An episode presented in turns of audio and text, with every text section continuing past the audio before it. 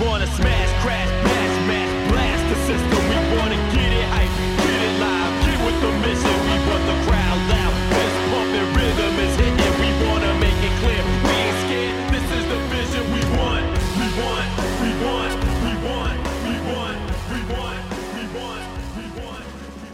Welcome to the Project Censored Show on Pacifica Radio. I'm your host, Mickey Huff. On today's program, for the first segment, we'll look at the first 100 days of the Biden presidency in terms of media coverage. We'll discuss a new study that offers analysis titled Returning to Neoliberal Normalcy. We'll be speaking to two authors of the study, Nolan Higdon and Emil Marmol. Later in the program, we'll be joined by another scholar, Jen Lyons. She'll be talking about a recent study that looks at the other populist media, an exploratory study of the progressive left media. Stay tuned.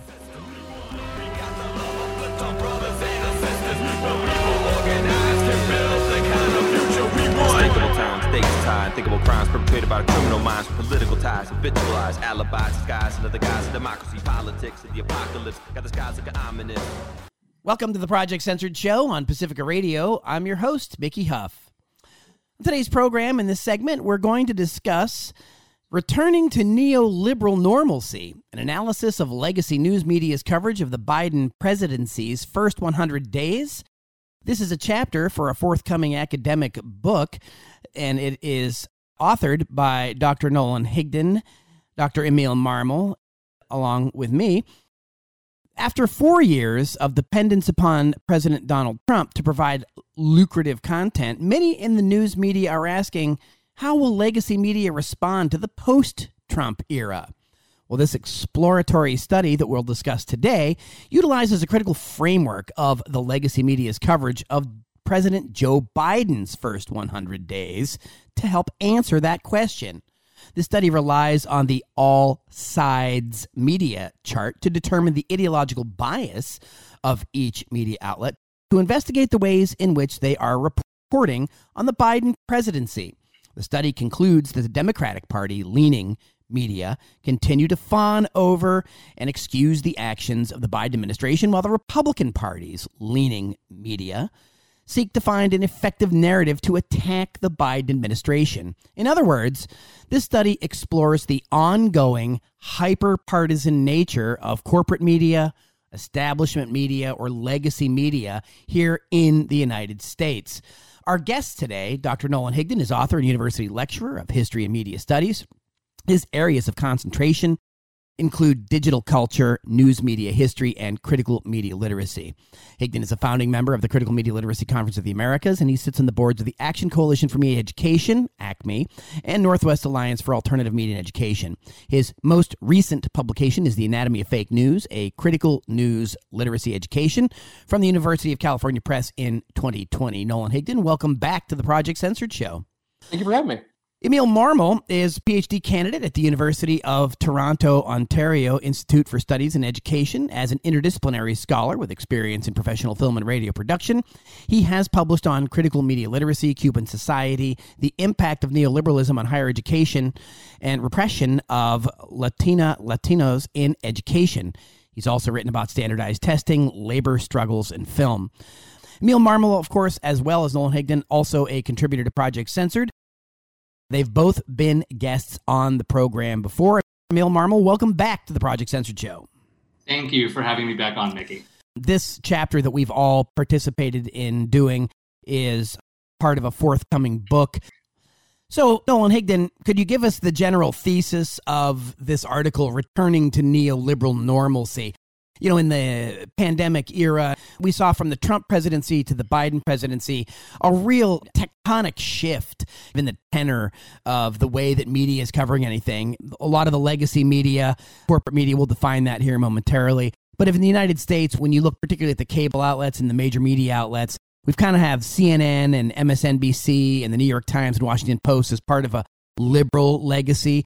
And on the other end of the spectrum, we've got things like Fox News, the Wall Street Journal, etc. Can you lay out the thesis of this study? Scholars have long pointed out that every time a new administration comes into power, the media usually tries to ingratiate itself with the, the new administration. This serves a lot of purposes. One, you can get access to, to stories, but two, a lot of journalists make money off writing books. So if they can get access to the administration, they can write books. In that trend of history, the Obama administration and Trump administration were both kind of aberrations. The tight relationship between the media and the Obama administration never really dissolved. There wasn't a lot of media pressure on the Obama administration throughout his presidency. He largely kept this kind of comfortable relationship between journalists and his administration. Trump was obviously an aberration because he started a war with the press and had almost no honeymoon period. You know, we used to say the Clinton honeymoon period with the press was short, Trump's was non existent. And so there was this contentious relationship between the Trump administration and the news media. And the promise of the news media was that, hey, look, when the Biden administration gets in here, we want to set a new tone. We want to return to this acceptable behavior between the press and the president. And so they've decided to treat Biden as an extension of who they are in terms of their class and their interests. But what's really fascinating, this is how we frame the article, is that for as much as they supposedly hated Trump, secretly they really loved Trump. Legacy media audiences were in decay throughout the Obama administration, and Trump gave them a massive bump. You know, we're talking about like half a million primetime viewers going to MSNBC in a short range of time. We're talking about quadrupling subscriptions to some things like the New York Times in short periods. But as soon as Trump went out of office, those audiences disappeared and they've largely gone to digital and non traditional media. Legacy media is hanging on to the relationship with power while their audience is dwindling. So that kind of frames our, our analysis. So, Emil Marmol, let's let's bring you in here. What would you like to add to that in terms of some of the definitions here, like legacy media? And throughout the study, there's this back and forth frame between Democratic Party leaning media versus Republican Party leaning media. And what we're getting at here is, of course, the hyper partisan frames. And as Nolan and I have written before, those frames predate the Trump administration, of course, go back to the Clinton administration that's when Fox News was born. 1996, uh, the reelection of, of Bill Clinton. Not only had we seen at that time already the nullification of the so called Fairness Doctrine in 1987, Clinton ushered in a new Telecom Act in 1996 that further consolidated media ownership. And at that time, we really started to see even more hyperpartisanship in the press. And I recall in 2000, the contentious election of 2000, where we again had a loser winner uh, presidency in George W. Bush, appointed by the Supreme Court. It was like overnight. Fox News went from being a 100% attack machine on Bill Clinton. Even the policies that clearly benefited the right in many ways during the Clinton presidency, Fox News could barely drag itself to acknowledge it. And overnight, when Bush was coming into office, Fox was just fawning all over him even though we saw within the legacy media, a lot of the other corporate media outlets really struggled with the legitimacy of the George W. Bush presidency until 9 11. And then, of course, the whole script flipped and everybody got on board, and Bush suddenly became legitimate and so on. So the war on terrorism, as it's called, really solidified some support in legacy media. But again, that also disintegrated as those wars dragged on, and we had the Obama presidency, the great hope and change presidency, the great historically recycled tropes that we have. Uh, this is again you know, right out of the Clinton playbook, right out of the Reagan playbook. We see it again with Trump. The Morning in America, Make America Great Again. None of none of that's new.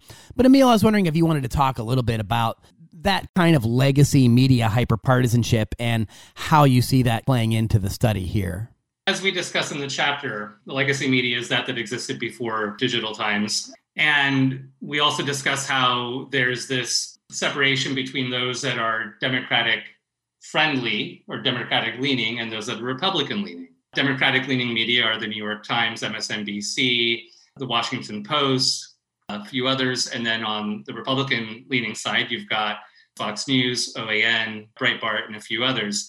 And yeah, you can see more and more over the years how, in order to capture a larger audience size, the media has become more and more partisan, cheerleading one team over another. So you've got Americans who are essentially confused as to what's actually going on because they're getting these highly skewed presentations on either side. And in addition, something that I would have liked to bring up in the chapter are a couple of studies that we just didn't have room to put in. But for instance, there's one that predates our time frame of analysis, which looked at how the Jeffrey Epstein affair was covered by the media. And I'm just going to use our definitions of Democratic leaning and Republican leaning, but the Democratic leaning media made it look like all the connections to Epstein were with the Republicans, and the Republican leaning media made it look like all of Epstein's connections were with the Democrats. Uh, and the other study that I thought was really interesting, it looked at Trump's slow descent from, I believe it was a Air Force helicopter. The Democratic leaning media went on and on and on about how this is showing that he's in bad shape and, you know, so on and so forth.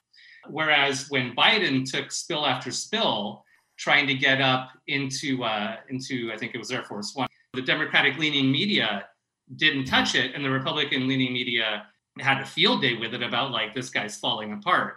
I want to just finish real quickly by saying it's something that I don't want to be misunderstood by those who are listening or reading our chapter is that when we talk about Democratic leaning media or Republican leaning media, we're not talking about a left or a right divide. That has to be very clear. We are talking about the way the media itself leans. It needs to be understood that the corporate media is ruling class media. They might represent different factions of the ruling class establishment, but they are nevertheless that. They do not represent the left or the right. For instance, the Democratic leaning party media could be considered to represent neoliberal interests, and the Republican leaning legacy media could be considered representing far right neo fascistic, anti immigrant, xenophobic, that kind of thing. So I just want to also make that abundantly clear. Now, that's a very, very, very apt point to be making about legacy press and what we're referring to here. Nolan Higdon, the flip over into the Biden administration had some in the press talking about reality grounded White House press briefings. You'd almost have to be sleepwalking to not notice the sudden shift in the way that all of a sudden it's like, well, the adults are back in charge now and everything is going to be fine. And the whole narratives went from the death counts from COVID to the counts of how many people were vaccinated. Nolan Higdon, can you talk a little bit more about some of that? I think it's worth reminding listeners that the whole point of a free press is they're supposed to have an adversarial relationship with those in power. Um, they're not supposed to be their friends. They're not supposed to laud them. They're supposed to scare them, investigate them, and make their lives hell. And we saw just the opposite of that in the Biden administration. And you have to look no further than the inauguration. I mean, we talk about this in the piece, but some of the declarations the press were, were making during the inauguration were just insanity. Wolf Blitzer of CNN claimed that Biden had put his soul into his first address. I mean, like, how do you, how do you, what data do you have to show of his soul? Meanwhile, Rachel Maddow was talking about how she needed a box of Kleenex because they were crying with joy after the inauguration. Members of the press, like Chuck Todd, were saying he is the better Angels president. R- remember, he hadn't completed a day yet in office, and he's declaring him the better Angels. So it was that level of just insanity. We went from there into the press briefings where they love asking the administration whether or not they're going to lie, whether or not they're going to tell the truth the whole purpose of a White House, the White House uh, communication team is to spin stories favorable to the White House. They always lie and misrepresent Democrat, Republican, doesn't matter. Every president, this is their job. And here the press is just taking the stuff hook, line, and sinker. Like, well, finally, we're going to get back to facts and truth by going through the chief propagandist. I'd like to remind listeners you're tuned to the Project Censored Show. I'm the host, Mickey Huff. We are speaking now with Emil Marmol and Nolan Higdon. Recently, we co authored a study on legacy media coverage of the shift from the Trump to the Biden presidency in the first 100 days. We'll continue discussing that analysis after this brief musical break. Stay with us.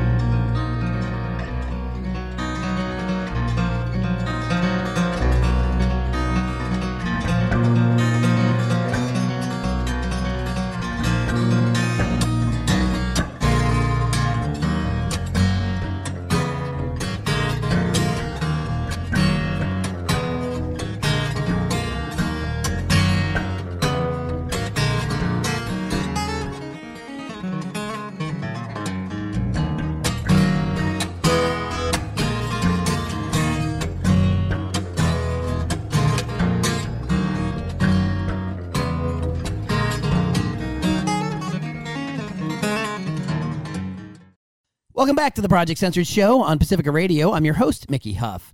In this segment of today's program, we're speaking with media scholars Nolan Higdon and Emil Marmol. We recently co authored a study that will be out in a book later this year at Routledge, on a return to neoliberal normalcy and the coverage of the legacy media, corporate media, and establishment press in the United States and their coverage of the presidential election and the shift into power, and particularly the coverage of the first 100 days. Nolan Higdon, just before the break, you talked to us about the first day, the drastic shift, even just in the first day, and some of this kind of obvious uh, biased coverage.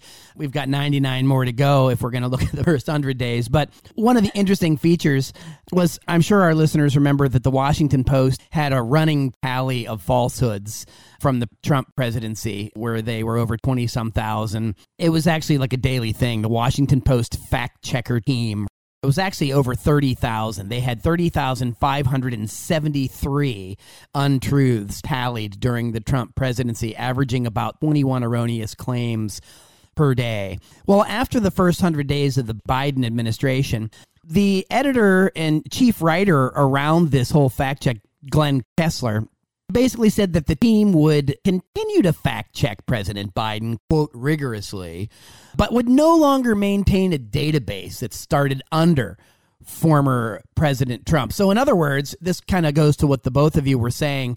Emil Marmol, you're talking about the establishment bias in the press and the power and the class nature. And Nolan Higdon, you were remarking on almost the cartoonish element of the bias in the shift. The Post said that while they would remain ever vigilant, it wouldn't be necessary to track the factual record of a president's statements. Nolan? In some ways, as I mentioned earlier, the Obama administration had cultivated a mostly like friendly relationship with the press, and that was problematic. Just it was kind of problematic that Trump and the press had a you know relationship, which was basically uh, them insulting Trump's Twitter feed.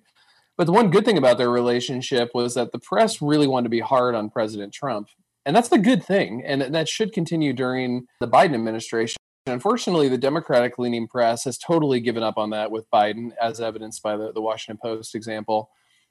What I find kind of interesting, though, is this is the first time in at least my lifetime where I've seen the Republican Party leaning media really struggling to come up with a narrative. You know, my whole life they've been really good at attacking the Clintons and, and Obama and, and this whole thing, and they've been largely successful.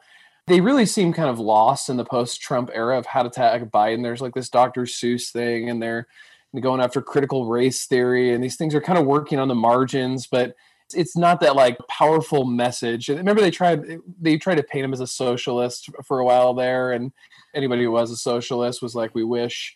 So the interesting thing I think on, on the right has been watching Republican leaning media struggle to figure out how to respond to the Biden administration, while Democratic leaning media clearly is just there to excuse and aid in any way they can the Biden administration.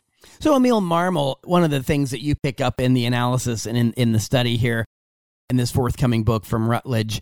We saw this during the Obama years, during the market crash. There were magazines, you know, news weeklies in the US that showed Obama as an FDR, a Franklin Roosevelt character. But we see the same kind of thing with Joe Biden. What Nolan Higdon just said about the idea that Republicans are trying to brand him as socialist and Kamala Harris is some radical leftist.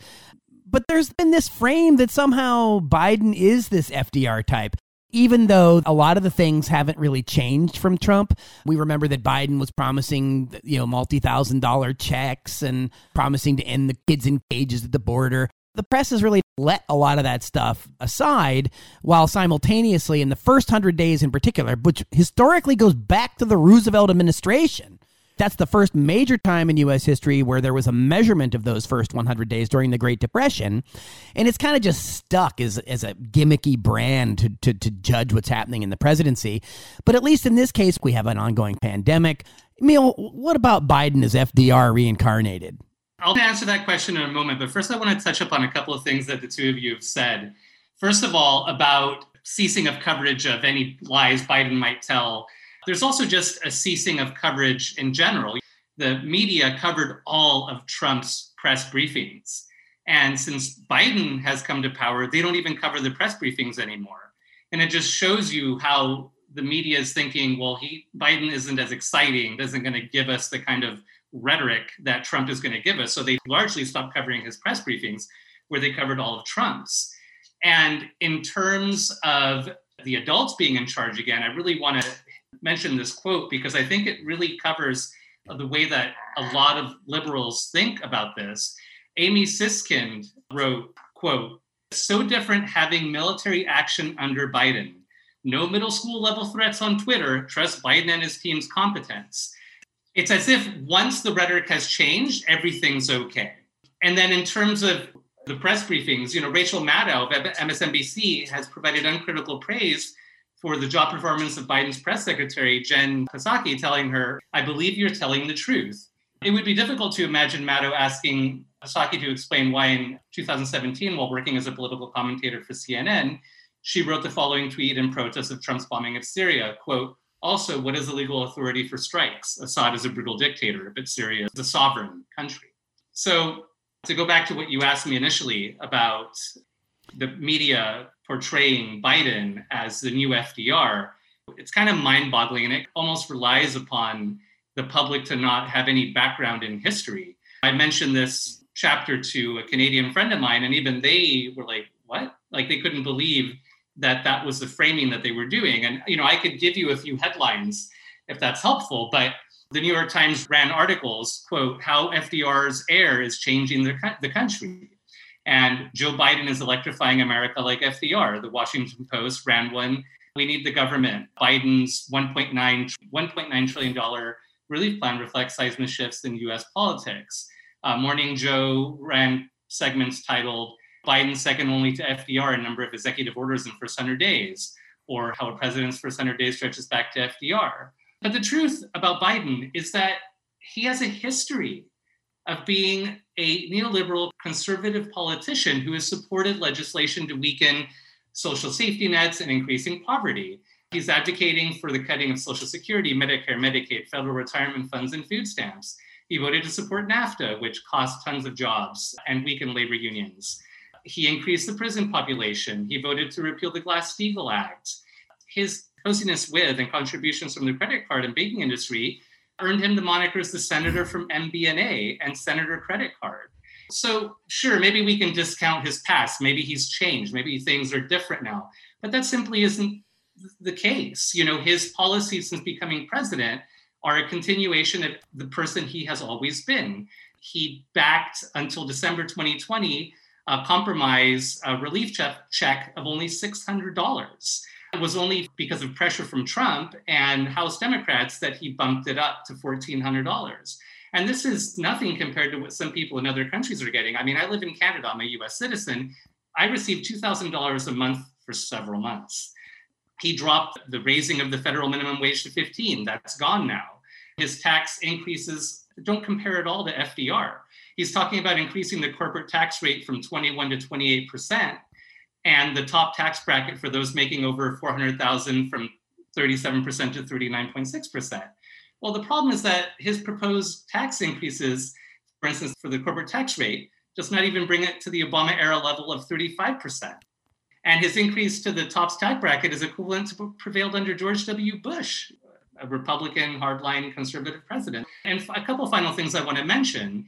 His infrastructure plan was initially supposed to be 2.2 trillion he's compromised, which he loves to do, to just 1.2 trillion. He's gutted the major environmental provisions and protections out of it. And even more worryingly, the bipartisan Senate infrastructure plan is going to fund new infrastructure by selling old infrastructure at fire sale prices to fund new infrastructure. So it's just a Trojan horse for privatization. So I don't see how we can talk about Biden as being the new FDR.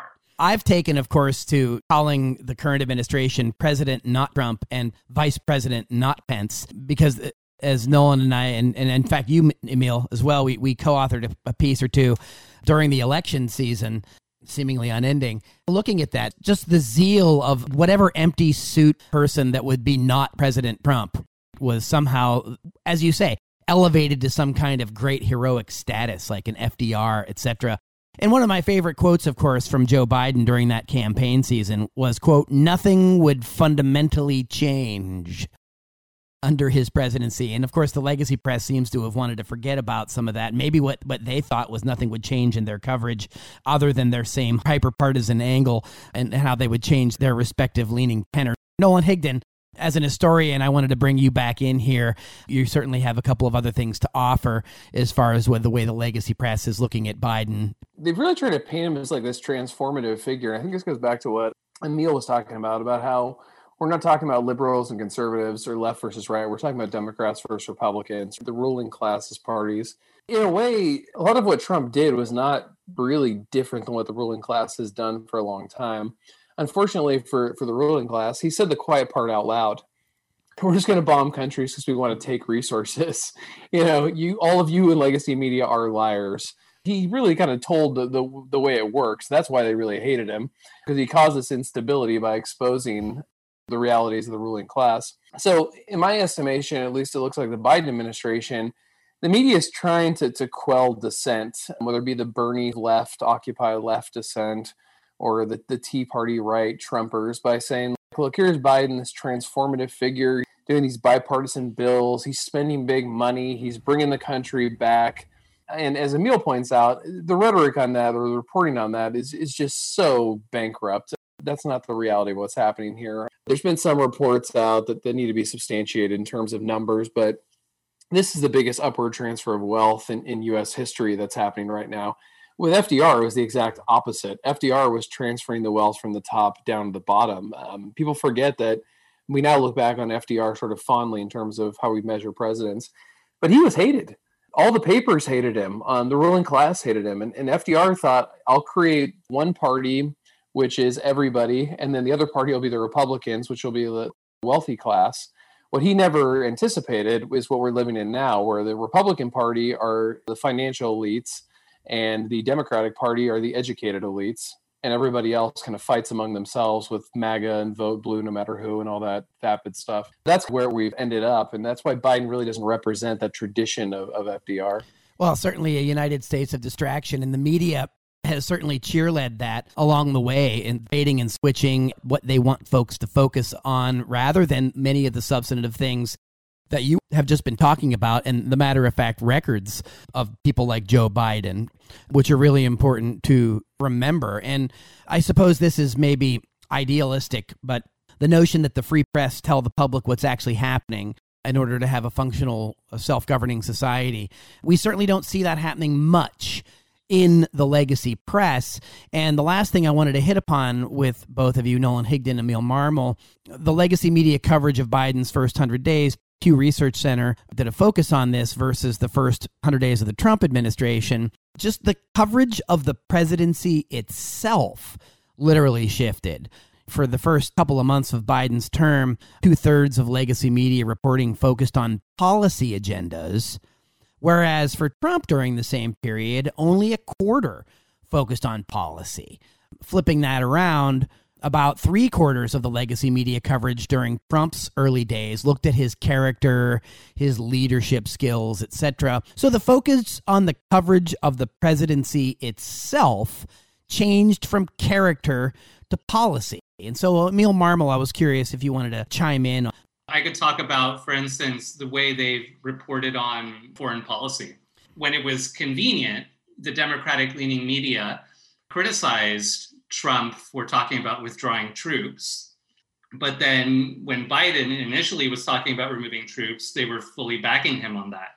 There has been, as of very recently, a bit of pushback from the Democratic leaning legacy media because, of course, corporate media in general always gets behind war.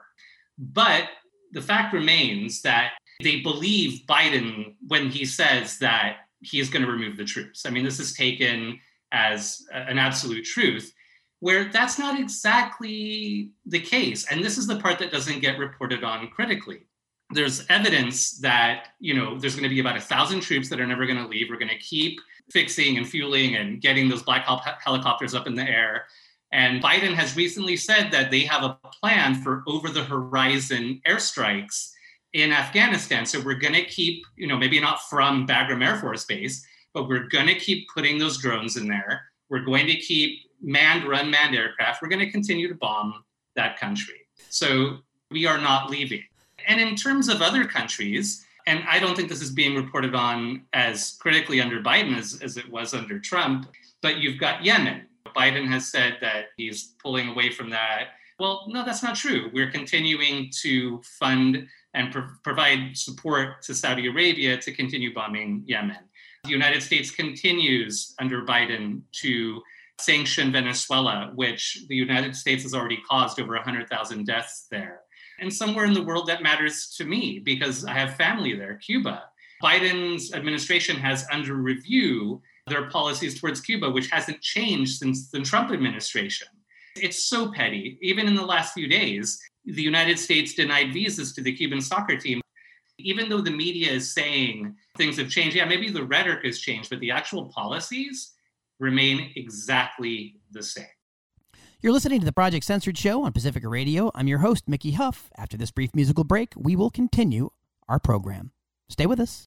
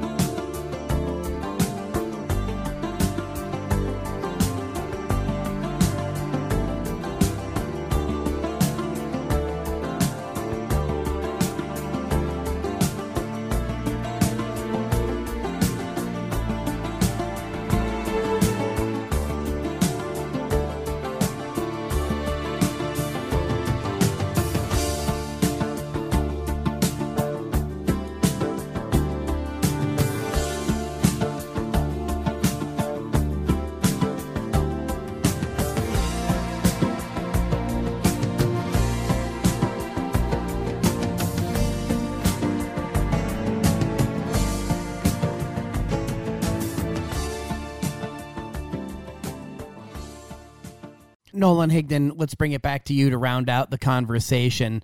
The kind of coverage we see in the partisan legacy media, all Trump all the time. You mentioned earlier in the conversation that the corporate press, in particular, it's almost as if they're grasping at straws as Trump now goes back on the campaign trail, decrying his deplatforming and so forth. Again, focus on the personality, not so much the policy. And even when the legacy press were critical of Trump's policies, it was always grounded somehow in his mendacity, his immorality, etc. There was so much about Trump in terms of policy or legitimate conflicts of interest that they could have called out. I mean, like the emoluments clause. You could look at some of his proposals for what he wanted to do in, in foreign policy. Those are like legitimate areas that, that to critique Trump. Instead, they went after this like Russiagate nonsense and his Twitter feed and all that kind of stuff. Ironically, you hear a lot of rhetoric from Biden and, and Harris that you could, the media could harp on the same way they did with Trump. I mean, Harris effectively told immigrants uh, leaving Central and South America coming to the United States, don't come here, don't come. Or remember the leaked audio tape of Biden talking to the NAACP where he effectively said that the, the problem with race relations in America right now was that brown and black people aren't getting along, and quote, you people need to learn to get along. Again, when Trump said stuff like that, you know, rightly was was lampooned and attacked 24 hours a day. Biden just gets away with this stuff. And there was a lot of criticisms of the Trump administration for their faux appeals to race. I'm going to get more black jobs for anybody than ever. And he would make all these empty promises he would never deliver onto the black community. Well, you could say the same thing about the Biden administration. I mean, remember on the one year anniversary of George Floyd, he was supposed to pass the police reform bill. Remember, the $2,000 check was disproportionately going to go to, to communities of color, and he cut that funding. The same sort of critiques they made about Trump, they could be making about Biden and Harris, but but they choose not to. And I think that's really revealing.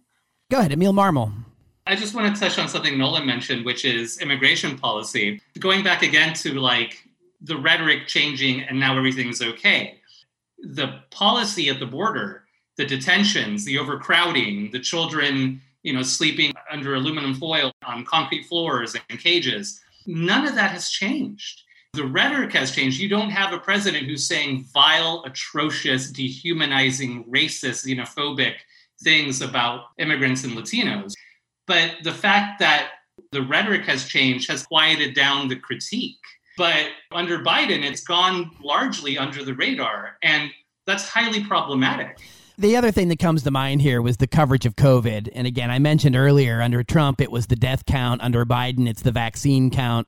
Again, let's not forget that the vaccines were being developed all during the Trump presidency. The other thing is is that when Trump initially said that there should be an investigation about the potential lab leak theory, it was lampooned as racist, absurd conspiracy talk. And now Biden has set a 90-day intelligence report post haste to get to the bottom of the potential legitimacy of something. And the corporate press now all of a sudden has been like, well, maybe we really blew it on that front again under under Trump it was just this is nonsense from this blabbermouth. And now it's well wait a minute maybe we didn't do our due diligence. That doesn't say anything about the efficacy of a lab leak theory. That's not where we're going with this. What we're talking about is the legacy media shifting the bias the rhetoric and so on. And again that's something that we discuss here in the article. So in conclusion for our conversation here today i think the main warning in the analysis that we're putting forward is actually Nolan Higdon not much different than where we ended in the United States, a distraction. The legacy media tend to provide viewers and listeners with a highly skewed, one sided kind of coverage that serves to satisfy and confirm pre existing worldviews and biases. Audiences are treated to unrealistic, incomplete, or inaccurate depictions of what's going on in the world, in which their side, whether it's Republican or Democratic, are heroes or arch villains in that particular story the thing here that we're possibly looking past or missing is that one of the dangers of that kind of coverage is maybe we will have a continuation of a lot of these policies like you are just discussing. But if you put a happy face on it, people seem to look the other way and everybody's going back to their lattes and the reopening. In other words, where did that feet to the fire crowd go in the Democratic Party? Well, we'll just get Biden in first and then we'll deal with it from there you know, the danger here, if past is prologue, is we should be mindful of all the warning signs of this fascistic type of culture that's really taken grip, this corporatist culture that's really taken hold in the United States, such that it becomes the water the fish swim in that they don't tend to notice anymore. Maybe it can happen here, and it is happening here.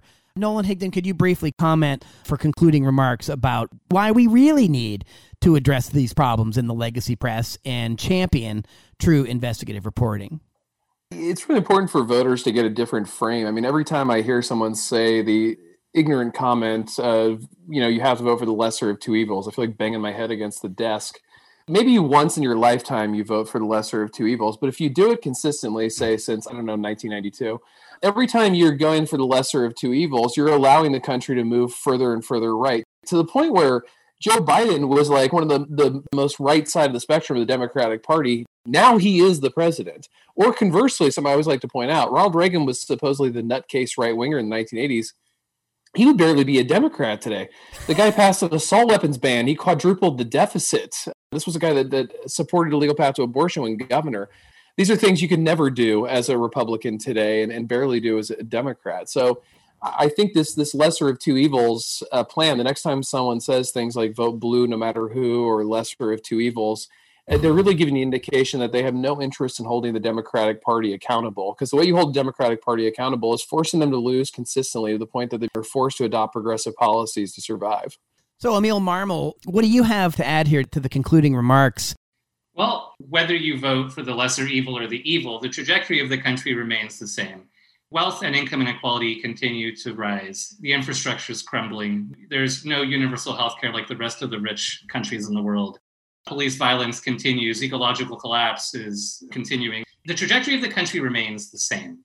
But the people think that things are fundamentally different with each consecutive administration.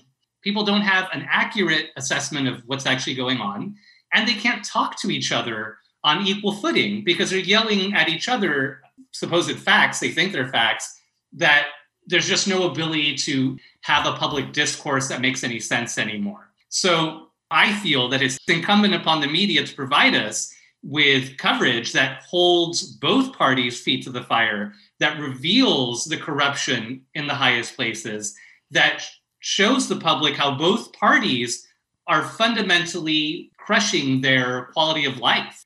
But I don't think we can expect that from the corporate media. So, what I do is I read the alternative press, I read alternative media, because that's the one place where you're going to get journalists and organizations that provide the public with context and holistic analyses under which you can truly understand the way the United States government is working. And so that's what I recommend to our viewers is really engage with alternative press as much as possible.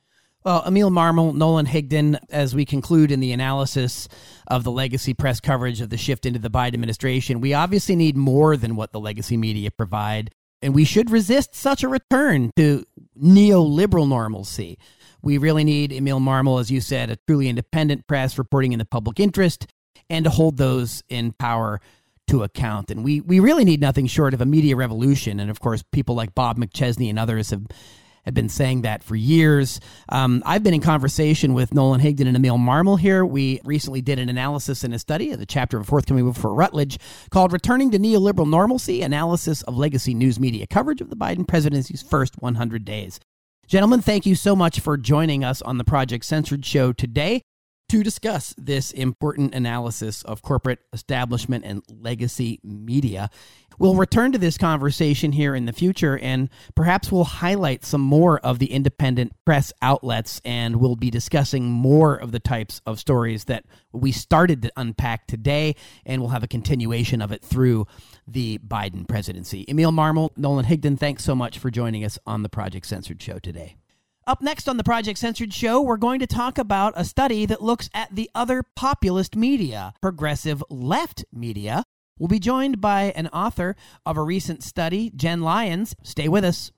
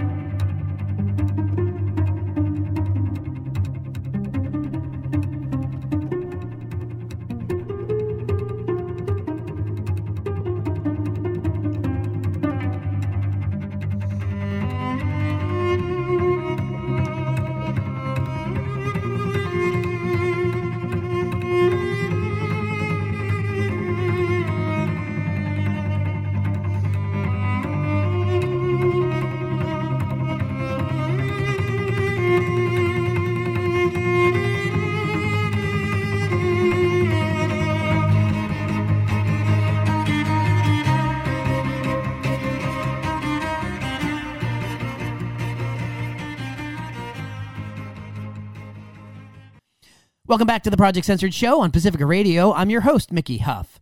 In this section of the program, we're going to turn to another future publication based on a study done by Nolan Higdon, our previous guest, and also our guest right now, Jen Lyons. They did a study for a communications journal called The Other Populist Media, an exploratory study of prog left media. They write in the abstract that the growing influence of the progressive left media ecosystem has drawn little attention from scholars. This exploratory study seeks to bring more attention to this space through a qualitative analysis of some of the most popular media programming. And this qualitative study performed two rounds of research that looks at programming from June of 2019 to January of 2021. And the data reveals that progressive left media are a diverse and young group of folks whose messaging critiques the elite class's influence on politics, media, and voters' sense of identity. Progressive left media figures believe that they are creating a paradigm shift that seeks to counter elite messaging. The study includes a discussion of the findings, and Jen Lyons joins us today to talk about those. Jen Lyons is an instructor of history at Diablo Valley College in the San Francisco Bay Area, earned her graduate degree in history from the University of Nevada, Reno. Her research primarily focuses on the United States in the 20th and 21st centuries, including how various modes of communication have impacted American social, economic, and political habits. She has presented at numerous academic conferences, and I have actually co published with Jen Lyons as well, and she contributed to the next Project Censored Books Junk Food News chapter. Jen Lyons, welcome to the Project Censored Show. Thank you so much for having me on. It's great to have you on with us and having written a few things with you now. It's great to have you on the Project Censored show as a guest to talk about a study that you just completed with Nolan. Could you tell us a little bit about this study and where it's going to be published, Jen Lyons? Nolan and I recently finished and presented on um, our article, The Other Populist Media, an exploratory study of progressive left media. This is a kind of a growing set of mass media. It's a media system that has drawn like really little attention from scholars in the recent couple years, but it is growing. It has a large influence among its listeners. So we went ahead and composed this exploratory study that seeks to bring more attention to this space. So, just before I jump into our findings, we define the prog left media as an emerging set of personalities and programs that present themselves as a populist alternative to establishment liberal political discourse. And the Prog Left Media podcast that we chose to look at and examine boasts pretty sizable audiences and followings that are larger than legacy media in some cases. And in uh, Nolan and, and my research, we went through some of the most prominent progressive left media podcasts, including Rising, Useful Idiots, and The Jimmy Dore Show. And we decided to do this research because it's just so under evaluated at this point. Right now, we are under review for the Journalism and Mass Communication Quarterly. A lot of our colleagues were really excited to hear what we had to say about it because it is such an underexplored media ecosystem. This space that we're talking about, Nolan also just finished another book on podcasting with Nick Baham, and the amount of active podcasts has gone from half a million to 750,000 you all write in your article and you say that over half of Americans have listened to a podcast and over a third of Americans tune in regularly. That's according to Pew Research Center. So this is a huge growing body that has not just risen to rival legacy media, cable media, mm-hmm. the print press and so on, but in some cases these some of these shows are attracting larger audiences even than the cable news channels, which of course legacy media is very worried about. That's why there's a lot of movements in legacy media to delegitimize many of these kind of sources. Maybe you can talk a little bit about your definition of populist media in this regard, and maybe talk to us a little bit about what your findings were, because I think the findings were pretty interesting that your survey of prog programs revealed that the host recognized a link between cultural hegemony and economic policy. And that kind of analysis is something that's often very lacking in the corporate press. So I'd say the four major conclusions we found were that these kind of podcasts and other forms of mass communication regarding progressive left they resulted in critiquing neoliberalism critiquing both political parties which was a big discussion um, between nolan and i and our colleagues rejecting elite culture and building class solidarity one of the things that you mentioned, Mickey, is that this is such a large and growing platform.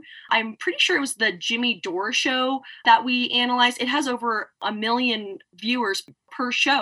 And I think that a lot of legacy media are critiquing these forms of communication. One of their main arguments is that these prog left platforms are more conservative than other liberal platforms, which is just silly because one of our main findings is that these platforms literally critique both political parties. I mean, no one is really safe. And I think that's one of the big successes of this platform in comparison to CNN or Fox News or other news networks. These forms of media are critiquing both sides, playing devil's advocate on both the liberal and conservative viewpoint that are talked about in that regard, it almost sounds like you're talking about journalism rather than the hyper partisanship that we see in legacy press. I granted many of these outlets are accused of being biased, and in fact, many of them mm-hmm. do have a particular bias. And here we are talking about left progressive media. They're announcing, in fact, what their ideologies and their ideas and their identities might be in the political sphere, but mm-hmm. that they are also, in your findings, many of these programs, these programs are not afraid to go after the sacred cows, right or left. So, rejecting neoliberalism is one of the features that you've noticed in a lot of these programs. And you also talk about how they reject political parties more so. Can you talk a little mm-hmm. bit about some of these other findings? Yeah, and just to kind of connect to what you were just discussing, one of the first things I learned when I was in grad school is that no matter what you're reading or you know whoever whoever wrote something it's always going to be biased so for them to just say you know oh this is totally biased you know, the prog left media is totally biased. Of course it is. Everyone has their own viewpoint, everyone has their own personal history that makes them think the way that they do. So it's just silly that that is the big thing that corporate media is accusing this new platform of. Everyone has their own opinion So I just think that's totally silly. But going back to critiquing neoliberalism and critiquing both political parties, also just the rejection of elite culture and that building of class solidarity that we discovered through our research. These are common themes so among these programs, we're seeing an actual rejection of elite culture, a real rejection of the parties versus legacy media. Like, for example, you know, you go to CNN, you go to MSNBC, the New York Times, their portrayal of Trump was consistently designed to garner ratings, and they tended to show him as authoritarian. I'm not saying he wasn't, but they tended to focus a lot on his character and the insane things that he would do and say rather than the policy. And you have a great quote in here from the Katie Halper show and Katie Halper, in addition to having her own show, she also works with Matt Taibbi at Useful Idiots. She said, quote, we can't just read half the news in our analysis of the Trump administration. Some of us have been arguing throughout that the amazing thing was, in a sense, how weak he turned out to be. And Halper argued that that's less of, of an example of fascism. But and again, we can argue these things one way or the other. But the point is, is that you just don't hear this kind of analysis in the legacy press, the more Democratic Party leaning press. Just like you're not going to hear really hard hitting investigative reports about the Biden administration all the time coming out of Fox News, right? It's the low fruit. It's Joe Trips going up the stairs and Kamala's poll ratings are into the basement. So what you discovered, I think, in a lot of this prog left media and a lot of this new platforms and podcasting is that they have a fresh take on this versus the establishment press. So, in addition to the rejection of the two parties as well, I think one of the things that you also find is that they have actual debates and discussions around issues like critical race theory, for example. They're not cartoonish exposes distorting what it is. They actually are having scholars come on and talk about what it is and isn't and what some valid criticisms are versus uh, you know the very ideologically charged and sensationalist ones that aren't grounded in fact. Jen Lyons, can you talk a little bit about some of those findings? Yes, and I couldn't agree more with what you're saying, Mickey. I think that's what's so great about this emerging media ecosystem that it's promoting the bridging of the right and the left. So rather than tearing conservative and liberals further apart, they're trying to show different sides to the story rather than what you were saying, you know, with Fox News and CNN and MSNBC, where they're just showing certain parts of the low hanging fruit, it creates this sense of class solidarity among listeners where they're able to agree and disagree respectively rather than just shift to one side because Trump or Biden said to do so. And I think that's what is freaking out the legacy media is that this is bridging the gap rather than tearing those apart. And it's allowing um, Americans and listeners alike to just think freely for themselves rather than I need to agree with this because that is what the liberals do, and I need to disagree with this because the conservatives say to do so. And I think that is why this is such a growing popular platform that it allows us to think freely rather than, you know, you have to agree with what, you know, what Tucker Carlson has to say today. And Jen Lyons, the other thing that I, I want to point out too is that you and Nolan Higdon are millennial scholars. So you come from a, a younger generation of people that didn't grow up with legacy media the same way mm-hmm. that I did as Gen X or the generation even before me. It created what became the legacy media. Right. And so I think it's a really fresh perspective that you present in your article and you talk about the media landscape that you have been growing up in. So, the thing I wanted to wrap up with here, maybe you can talk a little bit about the pro and the con of this as part of the study, and maybe some things that you continue to want to look at that you didn't get in, right? That's the problem with studies is they end and they're ongoing, right? They're, they're, they're snapshots. They're not supposed to be definitive. They're snapshots. Mm-hmm. Uh, and someone wants to pick up the ball and run with it and continue. Um, right. Part of this is, of course, you know you're going to left prog media so you kind of know what you might be getting. But many might be surprised that there's actually some pretty vigorous debate in that press or in that media. But then also there's so many different places to go and find them that younger people just have far more options. So can you talk a little bit about the plus and minus of the too many options angle? That is one of the great things about podcasts and where media is moving towards. There are so many options and there are so many different voices to listen to, which I think is definitely a positive. But then you can find yourself getting lost in this as well. There's so many options and you're only listening to one or two, look at what is being left out. So I think that's a big negative what media is turning into. Another thing that's tough is that when we did this research, these were podcasts that were sponsored by the Rolling Stone and Rising. And those are jumping ship to have their own individual shows and moving towards the subscriber model, which creates this class divide. They're looking to create this class solidarity and bridge the right and the left. And when they move to the subscriber model, it makes it more difficult for us as listeners to seek out and find the information that we value and that we really strive to listen to. Well, Jen Lyons, I think the study is very fascinating. It should be out later this fall. The Other Populist Media, an exploratory study of prog left media. And I know that there are some other ongoing areas that you're both researching, Jen Lyons your article with Nolan Higdon. So we'll definitely have you back on the program to talk about some of those updates. And we'll surely have you on later in the fall to talk about your findings from the latest junk food news chapter that's forthcoming from Project Censored State of the Free Press 2022. So, Jen Lyons, thanks so much for joining us on the Project Censored show today. Thanks, Mickey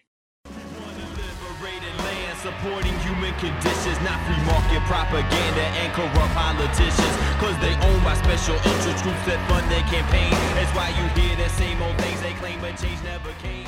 You've been listening to the Project Censored Show, established in 2010 by myself, Mickey Huff, and Peter Phillips. I am the executive producer and host of the program. Anthony Fest is our longtime senior producer. The Project Censored Show airs on roughly 50 stations around the United States, from Maui to New York. To learn more about our work and to find any of our previous archive programs, go to projectcensored.org. Please follow and like us on Facebook, Twitter, and Instagram before we're deplatformed. And be sure to subscribe to the official Project Censored Show on your cell phone's podcast application. Please feel free to share your feedback about our work. Last but not least, thanks to you, our listeners, for tuning in. We'll see you next time. Prisons, build the capacity citizens, the master thief, and conquer, steal a masterpiece. Open your eyes and realize what's happening. Time's running out reach all potential. At the table, then you're probably on the menu. We got that love our brothers and our sisters. The people together